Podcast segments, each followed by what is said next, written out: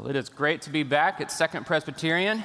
I'll have you know, as soon as I arrived on campus a few days ago, several of you were quick to remind me that you had changed my dirty diapers 41 years ago in the nursery down the hall. So I think it was at that moment I realized I'm home. But uh, it is good to be back, and you can open your Bibles to Mark chapter 8. We'll be looking at the latter half of the chapter, and it's a longer passage, but it's nice to look at it all together to see the thought flow of what Mark is saying. And as you open to Mark 8, I'll just begin with this that darkness can be blinding and lead to great confusion. It's a true story. Southwest Flight 4013 landed at the wrong airport. Do you remember this in the news a few years ago? The story goes like this The plane had been cleared to land. It did land safely. It stopped on the tarmac and then suddenly the pilot radios to air traffic control. Um, I think I might have landed at the wrong airport. It's kind of a moment of silence. And then sudden panic. Air traffic control says, Flight 4013, Flight 4013, have you landed? Have you landed? We don't see you. We don't see you. And there's some back and forth between air traffic control and the pilot. Then uh, the air traffic control in Branson, Missouri radios the nearby control tower at a regional airport and confirms, sure enough, a large passenger jet has landed in the wrong place. Well, as it turns out, the pilots attempted a night landing by sight rather than using their instruments. Oopsie daisies. Well, they attempted this night landing by sight, and not only did they end up at the wrong airport, the runway on which they landed was half the length it should have been. It was a dangerous mistake. Darkness can be blinding and lead to great confusion. In our passage this morning in Mark 8, what we're about to see is that the spiritual darkness of the Pharisees and the teachers of the law, and get this, even Jesus' own disciples, was also blinding and led to a whole lot of confusion. If you're familiar with the Gospel of Mark, you might recall that in Mark chapter 6, Jesus uh, fed, he used a little bit of bread and he fed 5,000 people. In case you were a bit slow to get it, he used bread and fed 4,000 people after that, did the same miracle again. In Mark 8, we find the disciples in a boat, and somebody realizes they had forgotten bread. They start to panic, they kind of freak out, and at this point, Jesus is understandably a bit upset. And you'll notice in verse, 20, uh, verse 21 of Mark 8, why are you discussing the fact that you have no bread? Don't you understand? And it's interesting that right after this account, Mark then tells the story of a blind man who receives his sight. And while it is a historical account, it's true, it really did happen. We also know that Mark is probably also using this true story to give us a larger symbolic picture of spiritual blindness. Mark's going to make clear what is very, very obvious blind people don't get to Jesus on their own. Somebody's got to bring them. And that's what Mark 8, I believe, is all about. So before we read the passage together, let's take a moment and pray. Well, Father, our prayer this morning is simple. We long to be a significant part of your great mission to the world. And so we ask that you would calm our hearts, that you would open our eyes. And we pray, O oh Lord, speak. For your servants listen. Amen. This is Mark 8, verse 22 through the end of the chapter. And they came to Bethsaida, and some people brought to Jesus a blind man and begged him to touch him. And he took the blind man by the hand and led him out of the village. And when he had spit on his eyes and laid his hands on him, he asked him, Do you see anything? And he looked up and said, I see people, but they look like trees walking. So Jesus laid his hands on his eyes again, and he opened his eyes. His sight was restored, and he saw everything clearly. And he sent him to his home, saying, Don't even enter the village. And Jesus went on with his disciples to the villages of Caesarea Philippi, and on the way he asked his disciples, Who do people say that I am? And they told him, John the Baptist, others say Elijah, and others one of the prophets. And he asked them, But who do you say that I am? And Peter answered, You are the Christ. And he strictly charged them to tell no one about him. And so he began to teach them that the Son of Man must suffer many things and be rejected by the elders and the chief priests and the scribes and be killed, and after three days rise again. And he said it all plainly. And Peter took him aside and began to rebuke him. But turning and seeing his disciples, he rebuked Peter and said, Get behind me, Satan, for you are not setting your mind on the things of God, but on the things of man. And calling the crowd to him with his disciples, he said to them, If anyone would come after me, let him deny himself and take up his cross and follow me. For whoever would save his life will lose it, but whoever loses his life for my sake and the gospel's will save it. For what does it profit a man to gain the whole world and forfeit his soul? What can a man give in return for his soul? For whoever is ashamed of me and my words in this adulterous and sinful generation, of him will the Son of Man also be ashamed when he comes in the glory of his Father with the holy angels. The grass withers and the flowers fade, but the word of our God stands forever. I want us to consider four things from this passage about the mission of God. So if you're in the outlines, this is it the people, the process, the purpose, and the pain of mission the people, the process, the purpose, and the pain of mission. First, we'll look at the people of mission, and we'll see that in verse 22. So I'll read that again. And they came to Bethsaida, and some people brought to him a blind man and begged him to touch him. And we just want to note two things about these people. And the first is that they're lay people. They're lay people. I say that because we're not given their names which means they were probably just ordinary commoners, not professionally trained evangelists or rabbis with more formal theological training. These were just ordinary folks. Some of you are familiar with the name of uh, Dr. James Kennedy down in Fort Lauderdale, Florida. In 1962, he had a small little church that was about 17 people, and he was doing everything imaginable to grow this church. And I mean, he tried everything but it just wasn't happening. And as he recalls the story, he says, You know, there was a point where I just realized I had two and a half more months of ministry before I was preaching to only my wife. And she was threatening to go to the Baptist church down the street. So he realized these were tough times. He had to do something. And so he started a ministry called Evangelism Explosion. Some of you have heard of it. And the goal was to train up lay people to do the work of Christian ministry. And as the story goes, in a 12 year period, his church went from only 17 people to well over 2,000. You can find it, it's called uh, Coral Ridge Presbyterian down in Fort Lauderdale. And his ministry, Evangelism Explosion, expanded all over the world and continues today, training up ordinary people like you and me to do the work of Christian ministry. And so, near the end of his life, some people had gathered around Dr. Kennedy and they said, You know, what was the biblical inspiration for this great ministry? That you have begun, expecting him to say, you know, John 3:16, for God so loved the world, or Matthew 28, go and make disciples. And he said, well, the, the answer is easy. It was Acts 8, verse 1. And they said, oh, that one, that one. And uh, surely they did not know what he was talking about, so he read it. And it goes like this Acts 8, verse 1 And there arose on that day a great persecution against the church in Jerusalem and they, the church, were all scattered throughout the regions of Judea and Samaria except the apostles. So the people gathered around Dr. Kennedy were not too sure what his point was. And so he said, You know, you got to notice this phrase, except the apostles. And he just read it again, and there arose a great persecution against the church. And Dr. Kennedy said, Notice the lay people, the lay people were scattered throughout the towns of Judea and Samaria and the larger Greco Roman world. They were gospeling the gospel. They were going from town to town and village to village and just talking about this Jesus. And notice who was left behind in Jerusalem the professionals, the people who had been trained by Jesus personally.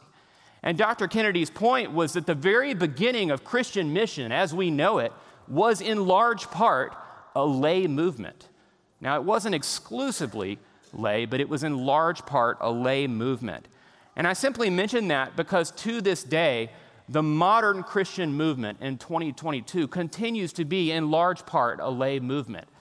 This weekend, as you can see from our theme, I hope we have a moment to reconnect with one another, and I uh, also hope you have a moment to reimagine all the ways that God is working around the world through your partners. And what you'll find is not only are your partners busy making converts, as important as that is, they're extremely busy and spending a lot of their time making students of Jesus, ordinary people, lay people, who are doing the work of Christian ministry. Because what you'll find is if you don't do that, when the foreign missionaries pull out of a country, the ministry won't last long if you haven't trained the lay people. And so, what we see in these, uh, in Mark 8, verse 22, are the very seeds of mission, these lay people involved. And secondly, we can notice that they're partnering people. They're partnering people. When we think of missional partnerships, at this church, we are very, very fortunate. We have well over 60 partners. We have, I think, nearly 11 or 12 uh, key strategic partnerships working with um, indigenous movements. So, this is a partnering church, and that's what I love about Second. Now, in Mark 8 22, this is more uh, simple partnership in its rudimentary form. These were probably just friends of the blind man who decided, you know, let's just take him to go meet Jesus. But good gospel partnerships come out of a healthy recognition that there is no one missionary, no one sending church, no one mission organization that has all the gifts needed to effectively reach the world for Jesus. And so we need each other.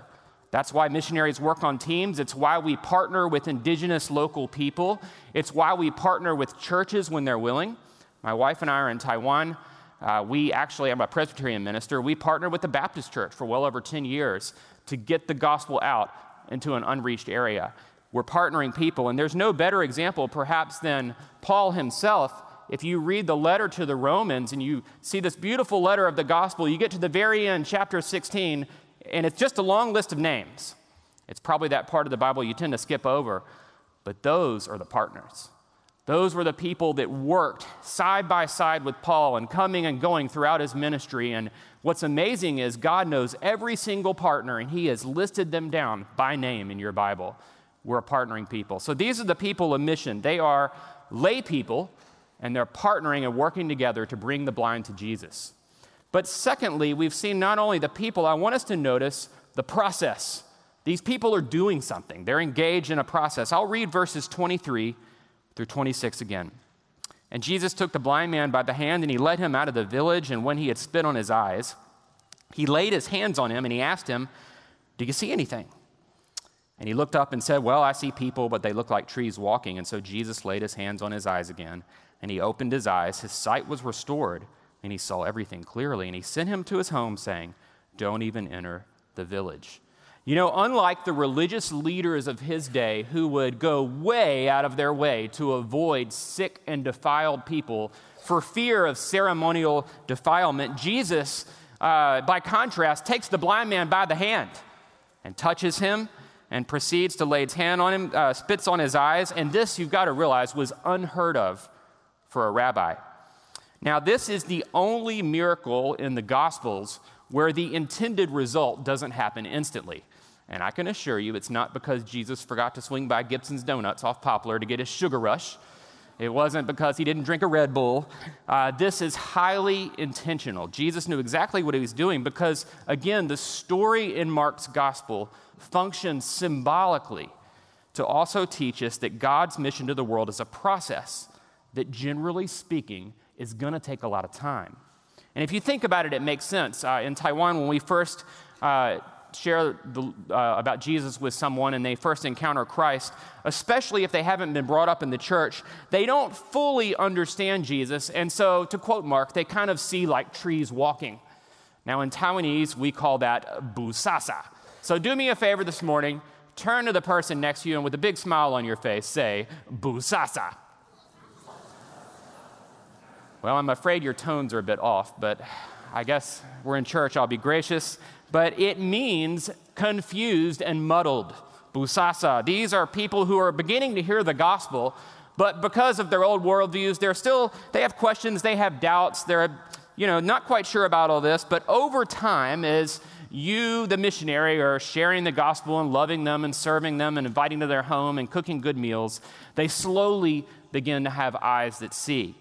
And the point is this international mission takes time.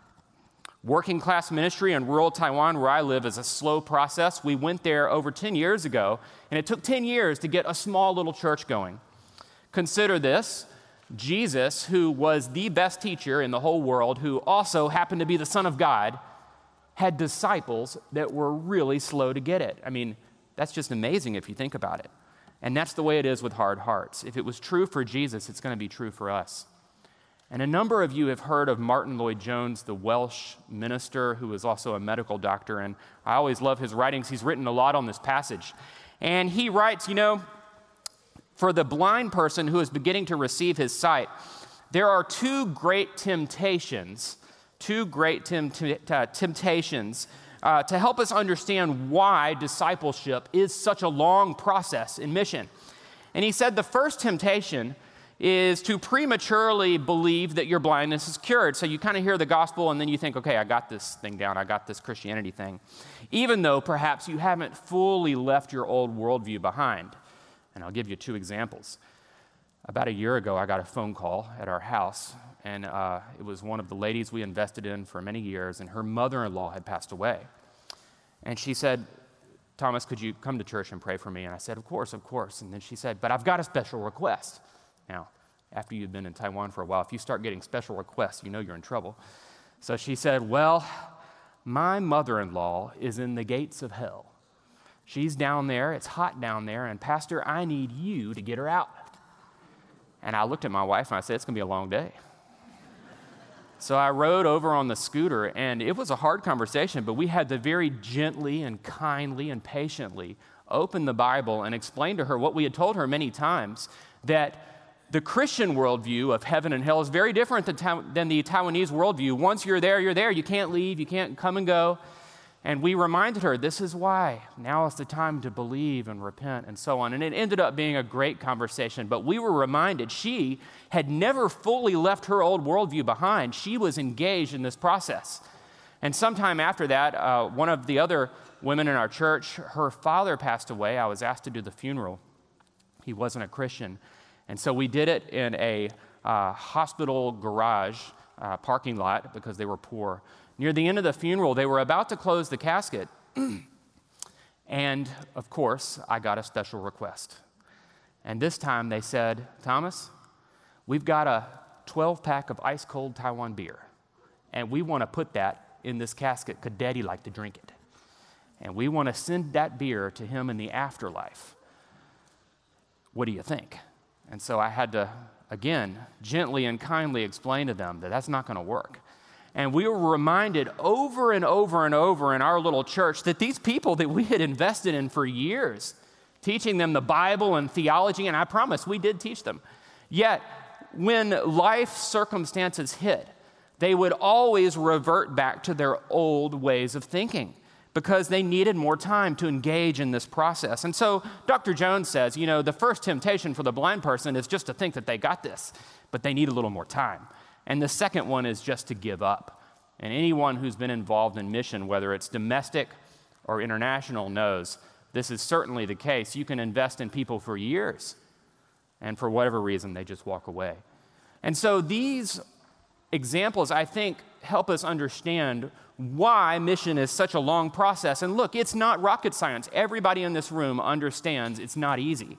And yet, if I were to be honest, if I look in my own heart, if I talk to other missionaries, if I observe uh, mission organizations and sending churches, sometimes we're a bit discouraged, a little downtrodden, a little bummed out and burned out, because after all the money and effort we put into world mission, we don't always get those rapid, quick results that we want. Read modern missionary planning, uh, church planning literature, go into a bookstore, and you'll see keywords like this speed, multiplication, church planting movements that plant movements that double and quadruple, and it sounds amazing. And there are places in the world where it happens, and we pray it happens more. But I'd be willing to bet this morning during Sunday school, if you talk to some of your missionaries, for most of us, it doesn't happen that fast, or even at all after years and years of faithful service among an unreached people group. We experience people fighting with God, resisting God. We're disoriented, perhaps a bit grumpy, and tempted to abandon the mission. Mark 8, I believe, is here partly to challenge us that this commitment to mission is going to take a long term commitment. It can't be done in the short haul. It's going to take a long term commitment by you, the prayer warriors, and the partners, by us as the missionaries and the organizations as we work together as ordinary people engaged in a process to bring the blind to Jesus.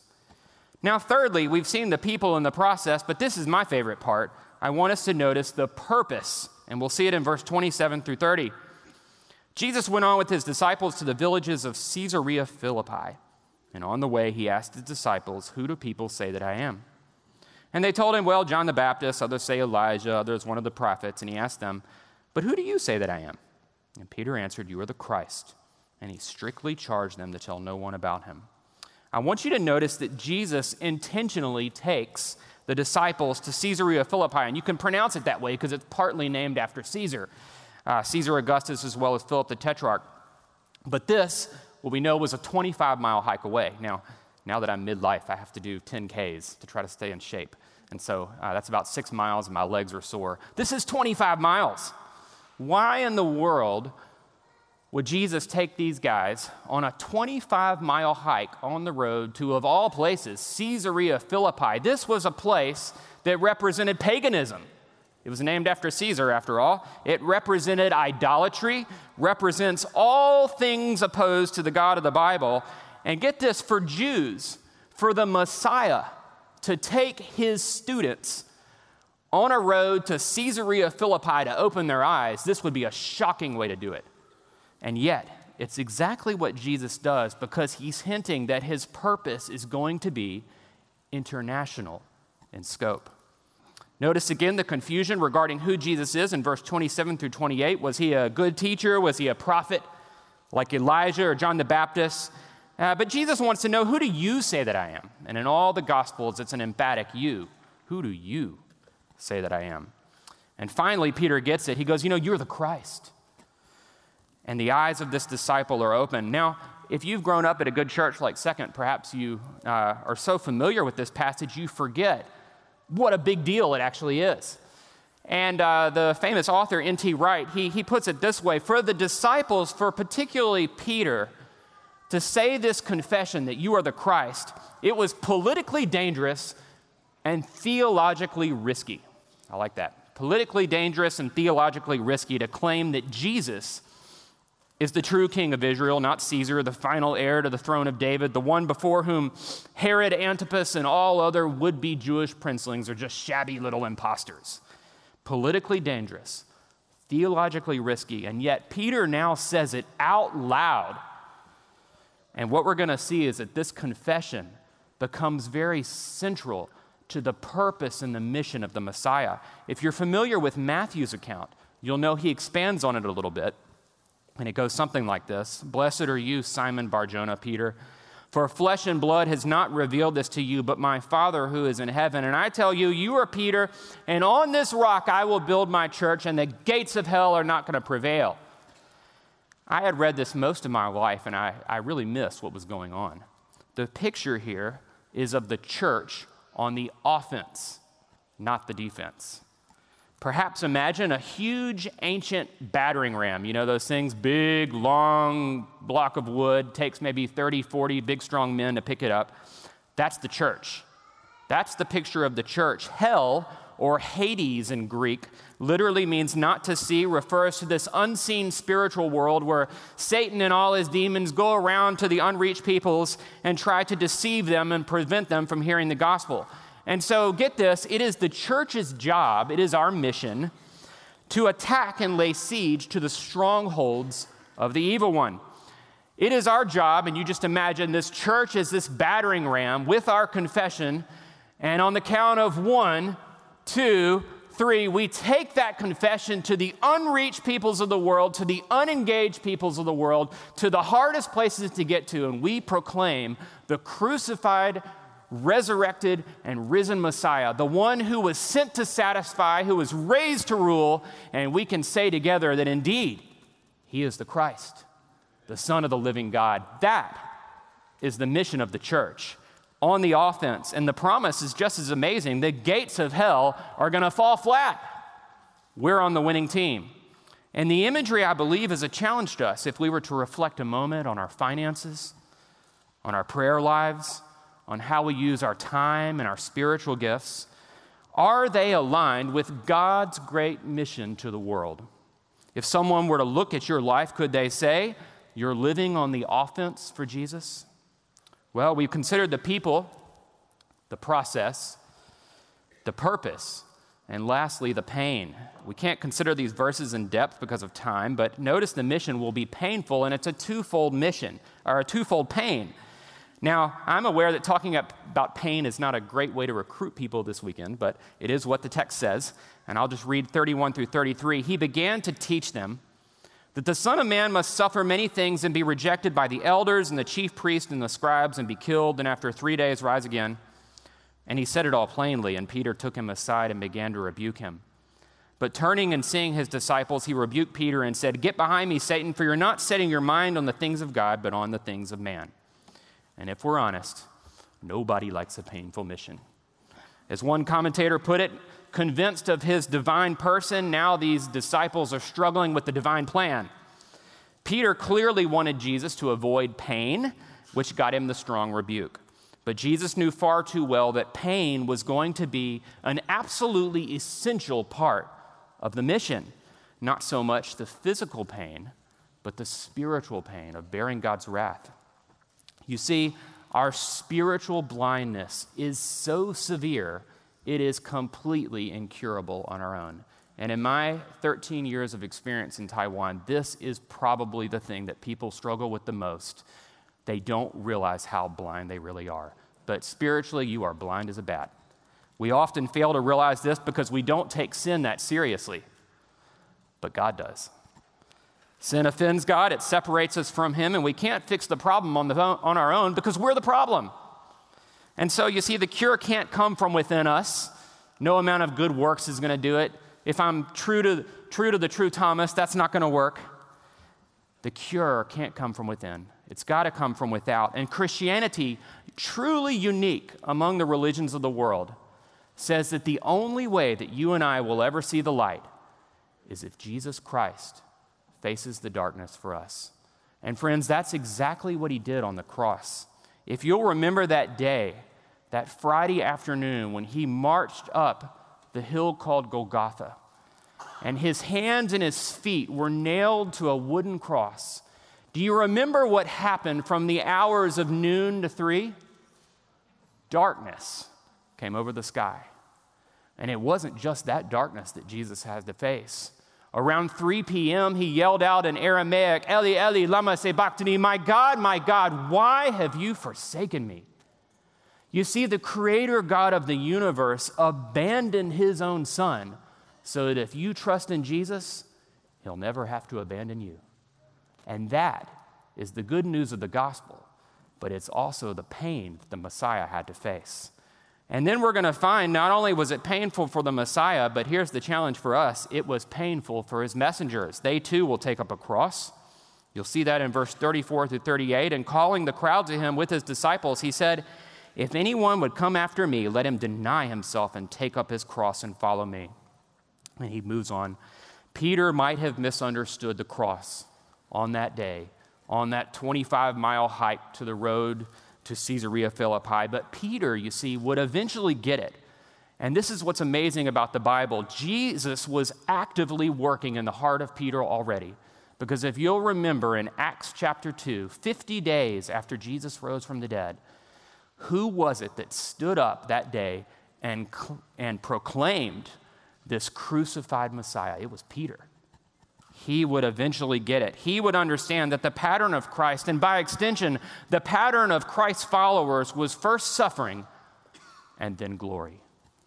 Some of you are familiar with the story of the missionary Henry Morrison, and he had labored nearly 40 years on the continent of Africa, and just a, a lot of labor, a lot of work. And he and his wife decided to retire, and they were on a ship coming from Africa across the Atlantic back into New York City.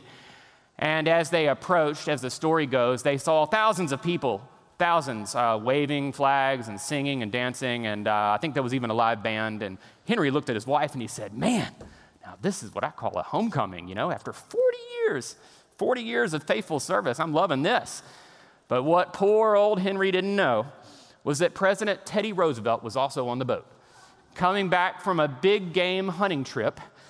And you see, Henry realized, oh man, the party was for him.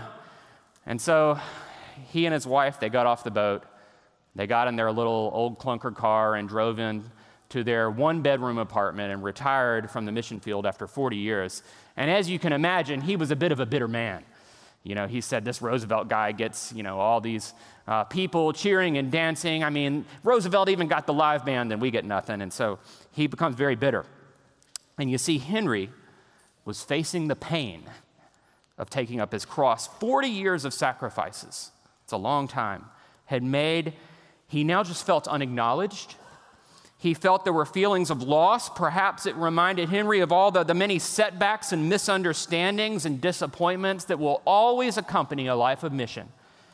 And so his wife just told him, Henry, you got to pray about this. You know, you're not going to be any good to anybody if you are bitter like this. So he said, All right.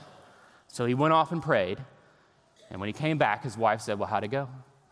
He said, Well, the truth is, it was pretty good. I was very honest with God. I think I yelled a bit, and the Lord wiped away some tears. But there was a point you know, where I felt as if the Lord put his hand on my shoulder and he said, Henry, you're not home yet. You're not home yet. Brothers and sisters, despite the promised pain that you and I will face in God's great mission to the world, we can carry on generously praying and giving and going, knowing that Jesus Christ is worth it and we are not home yet. We carry on because our neighbors and the nations of this world have been confused and blinded by the God of this age. And unless we're willing to get involved in some way, they too could end up like that Southwest Airlines jet at the wrong destination, but this time for eternity. Let's pray. Father, we thank you. You have given us the opportunity to be the people of mission. Would you help us as we Gain patience to engage this long term process of making disciples. Would you grip our hearts with your purpose? Keep us on the offense. Keep us proclaiming the truth that you are the Christ. And give us endurance as we face the pain, knowing that the sufferings of this present time are not worth comparing with the glory that is to be revealed because we're not home yet. We pray it all in Jesus' name. Amen.